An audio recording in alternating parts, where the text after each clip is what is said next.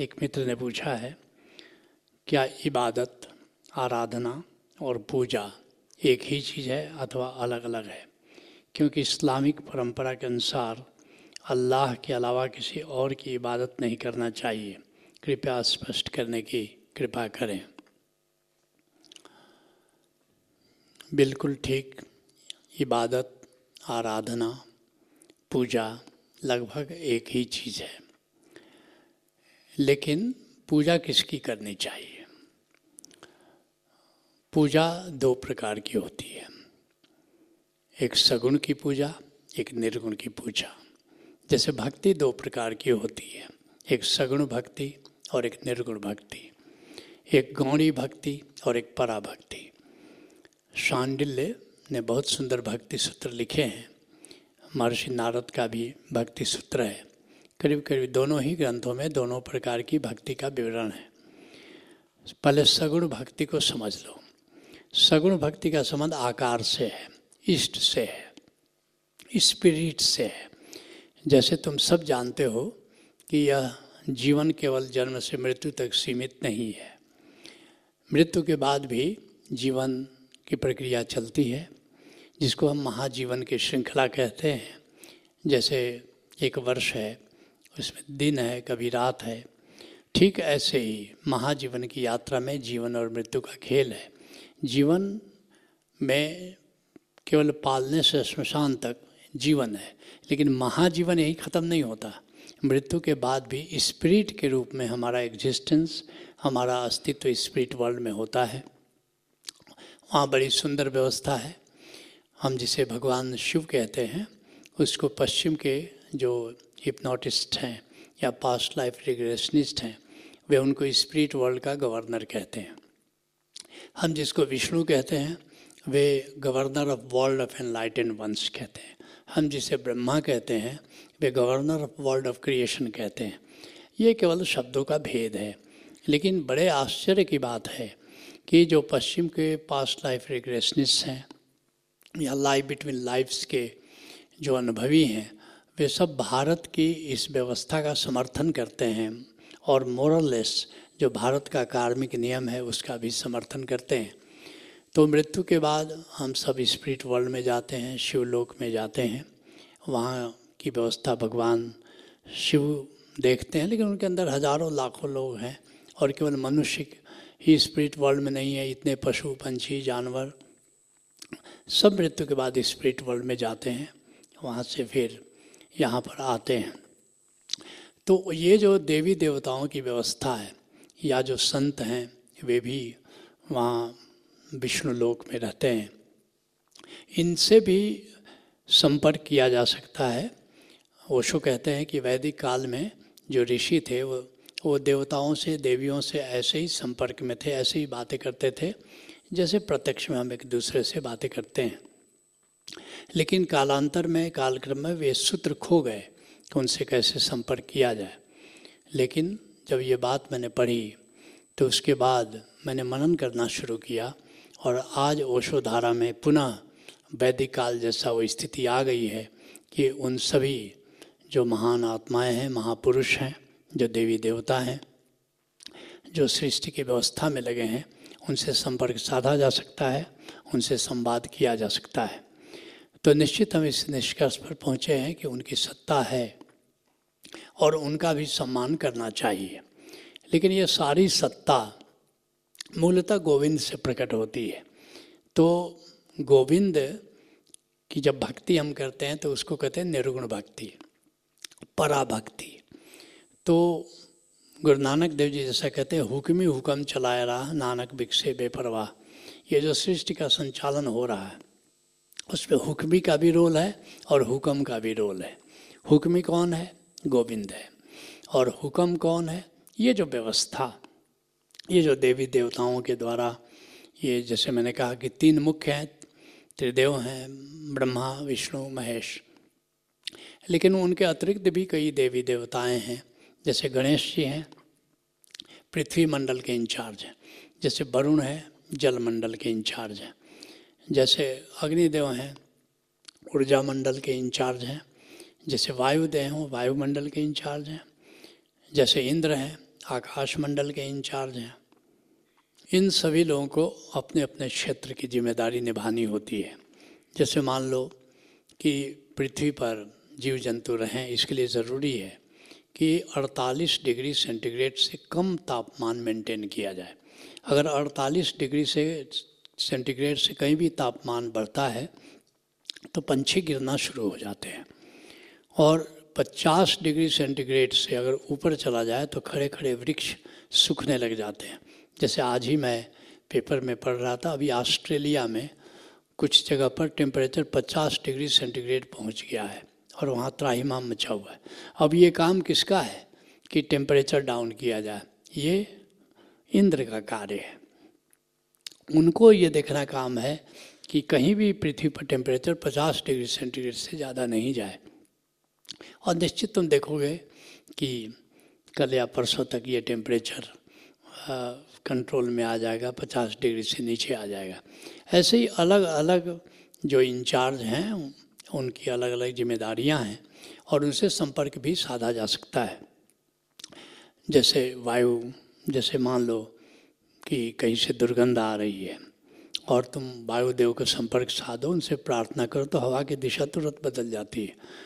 जैसे मान लो पृथ्वी मंडल में कोई बाधा आ गई, तुम जाम में कहीं फंस गए, तो निश्चित उसके इंचार्ज गणेश जी हैं, थोड़ी उनकी प्रार्थना करो। लेकिन प्रार्थना करने का भी तरीका है, तुम्हें अपना परिचय देना होगा कि तुम कौन हो, तुम्हारे गुरु कौन हैं, और फिर तुम उनसे निवेदन करो और फिर देखो। तो निश्चित रूप से इन सब की प्रेजेंस है, उपस्थित ही है, इनकी शक्तियाँ हैं। तो अगर इनकी तुम पूजा करते हो, शिव जी की पूजा करते हो, या विष्णु या उनके अवतार राम की, कृष्ण की पूजा करते हो, तो उनसे संपर्क होता है। लेकिन अगर अपने को तुम यहीं तक तुमने सीमित किया तो ये सगुण भक्ति है, सगुण पूजा है। इसको मैं मूल्य देता हूँ। लेकिन नानक देव जी कहते हैं कि पूजा कीजिए नाम धियावे, बिन नामे पूज न होई। तुम्हारी पूजा अधूरी रह जाएगी, तुम्हारी भक्ति अधूरी रह जाएगी, अगर तुमने अपने को सगुण पूजा तक, सगुण भक्ति तक सीमित किया। अगर तुम चाहते हो कि तुम्हारी पूजा, तुम्हारी इबादत मुकम्मल हो, तुम चाहते हो कि तुम्हारी पूजा उत्कर्ष तक पहुँचे, तो निश्चित रूप से इसे तुम्हें पराभक्ति तक ले जाना होगा। और पराभक्ति का अर्थ है गोविंद का ये जो निराकार रूप है, ये पूरा आकाश, ये पूरा अस्तित्व ही गोविंद है। उस अस्तित्व के रूप में गोविंद को जानो, और उसका बोधक तत्व नाद है। गोविंद की उपस्थिति का पतंजलि कहते हैं तस्य वाचकः प्रणवः। ये जो प्रणव है, ये ओंकार है, ये गोविंद का बोधक तत्व है। तो पहले ओंकार को जानो, और फिर ओंकार को जानकर क्या करोगे? ओंकार के स्रोत को जानो। कबीर साहब कहते हैं बाजे यंत्र मधुर धुन होई, जे बजावे से और कोई। कहते हैं ये बाजा बज रहा है, बिना किसी इंस्ट्रूमेंट के बज रहा है, लेकिन बजाने वाला कोई और है।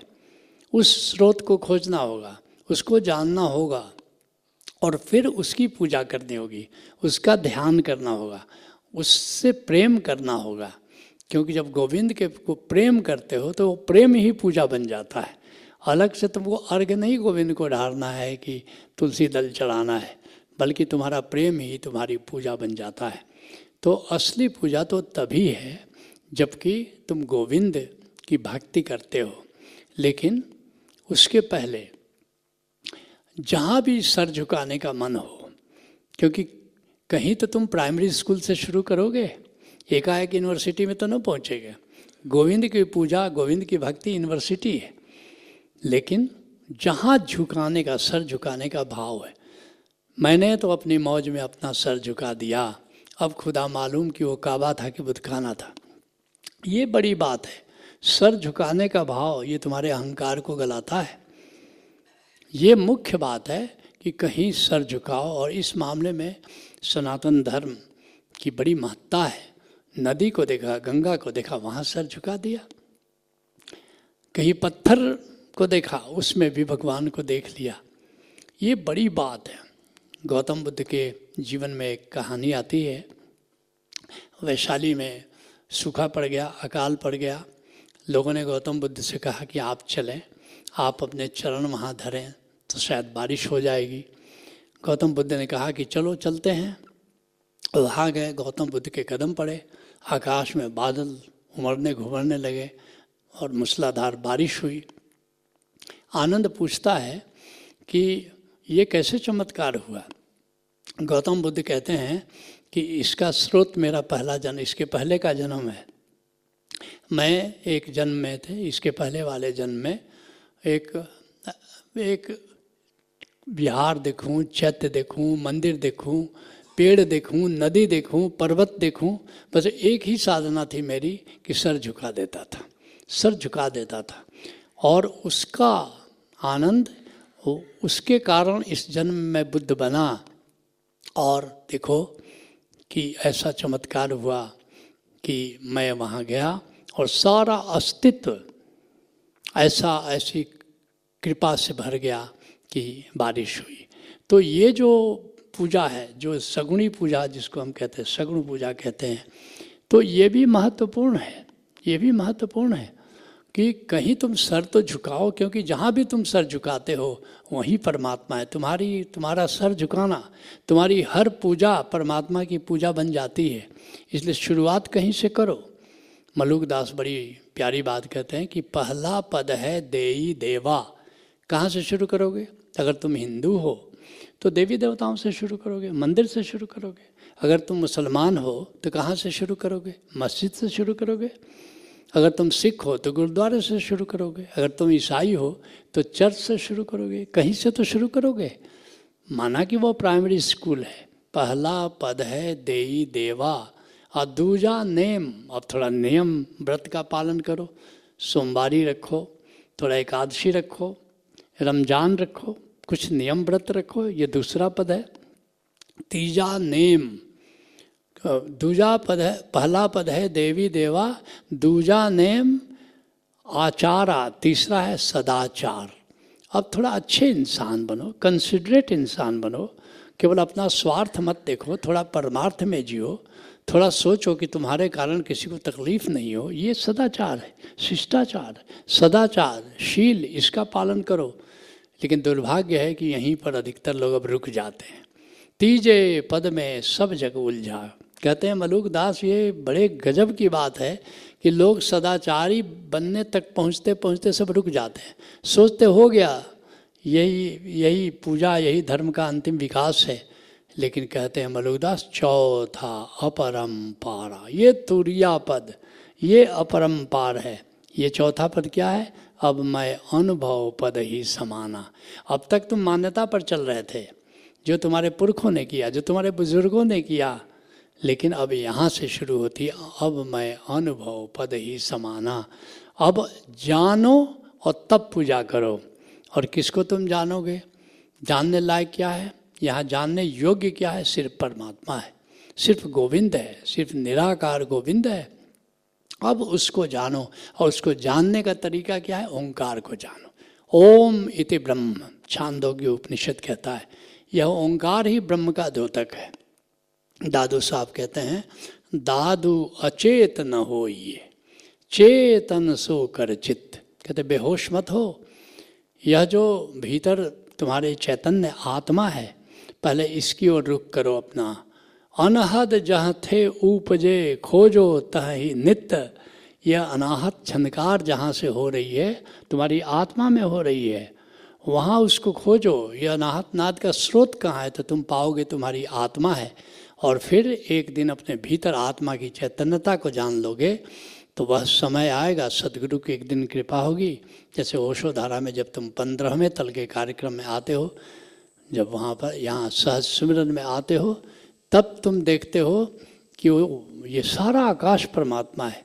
ओशो कहते हैं, जिस दिन आकाश की चैतन्यता को तुमने जाना, उसी दिन तुमने परमात्मा को पहचाना। फिर तो सारा आकाश खुदा हो जाता है, फिर तो सारा आकाश परमात्मा हो जाता है। और फिर तुम परमात्मा से जब जुड़ते हो, परमात्मा के प्रेम में धीरे धीरे पड़ जाते हो, तो यह प्रेम ही असली पूजा बन जाता है। फिर यूनिवर्सिटी आ गई। इसलिए शंकराचार्य बड़ी प्यारी बात कहते हैं। शंकराचार्य जिन्होंने चार चार धामों की स्थापना की, चार चार मंदिरों की स्थापना की, उन शंकराचार्य का वचन क्या है? उत्तमो ब्रह्म सद्भावो ध्यान भावश्चु मध्यमा स्तुति जप अधमो भावो बहिर्पूजा धमा धमा। कहते हैं जो बहिर्पूजा करते हो, मंदिरों में करते हो, देवता देवियों को करते हो, वो धमा धमा अर्थात वो नर्सरी केजी है, प्राइमरी स्कूल की बात है। और क्या कहते हैं? स्तुति जप अधमो भावो, अब प्रार्थना करते हो, भजन करते हो, कीर्तन करते हो, मंत्र का जाप करते हो। कहते ये मिडिल स्कूल की बात है। फिर क्या होता है? ध्यान भावश्चु मध्यमा। अब जब ध्यान करना तुमने शुरू किया, ध्यान क्या है? भीतर निराकार के प्रति जागरण ध्यान है। अब आकार विदा हुआ, अब यहाँ से निराकार की यात्रा शुरू हुई। अब तुम हाई स्कूल में पहुँच गए कि भीतर शून्यता का ध्यान कर रहे हो, भीतर निराकार का ध्यान कर रहे हो। तुम हाई स्कूल में पहुँच गए, लेकिन ध्यान भी हाई स्कूल ही है। यूनिवर्सिटी क्या है? उत्तमो ब्रह्म सद्भावो। अब ब्रह्म को जानो, यह जो चेतन आकाश है, जो असीम है, अखंड है, निराकार है, अलग है, निरंजन है, अचल है, सत्यम है, शिवम है, सुंदरम है, सत है, चित है, आनंद है, उस ब्रह्म को जानो। फिर उसके प्रेम में पढ़ो और उस ब्रह्म भाव में रहो, जिसको कह रहे हैं उत्तमो ब्रह्म सद्भाव।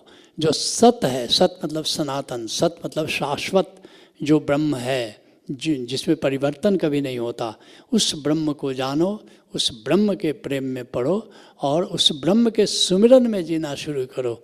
ये पूजा का उत्कर्ष है। तो निश्चित शुरुआत कहाँ से करना है? शुरुआत करना है देवी देवता से करना है। बहिर्पूजा धमा धमा, केजी क्लास को, नर्सरी क्लास कहो। लेकिन देखो, इसकी महत्ता को कम आका नहीं। शंकराचार्य ने स्वयं भारत के उत्तर दक्षिण पूर्व पश्चिम में गए, उन्होंने मंदिर स्थापित किया। इसलिए कि तुम शुरुआत करो।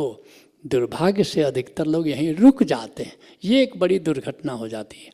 इस्लाम में भी व्यवस्था है, काबा जाओ, काबा में आखिर वह भी आकार ही तो है, आकार ही तो है। ऐसा तो मोहम्मद साहब ने नहीं कहा कि बिल्कुल इबादत मत करो, आकार की इबादत मत करो, फिर काबा में क्यों जा रहे हो?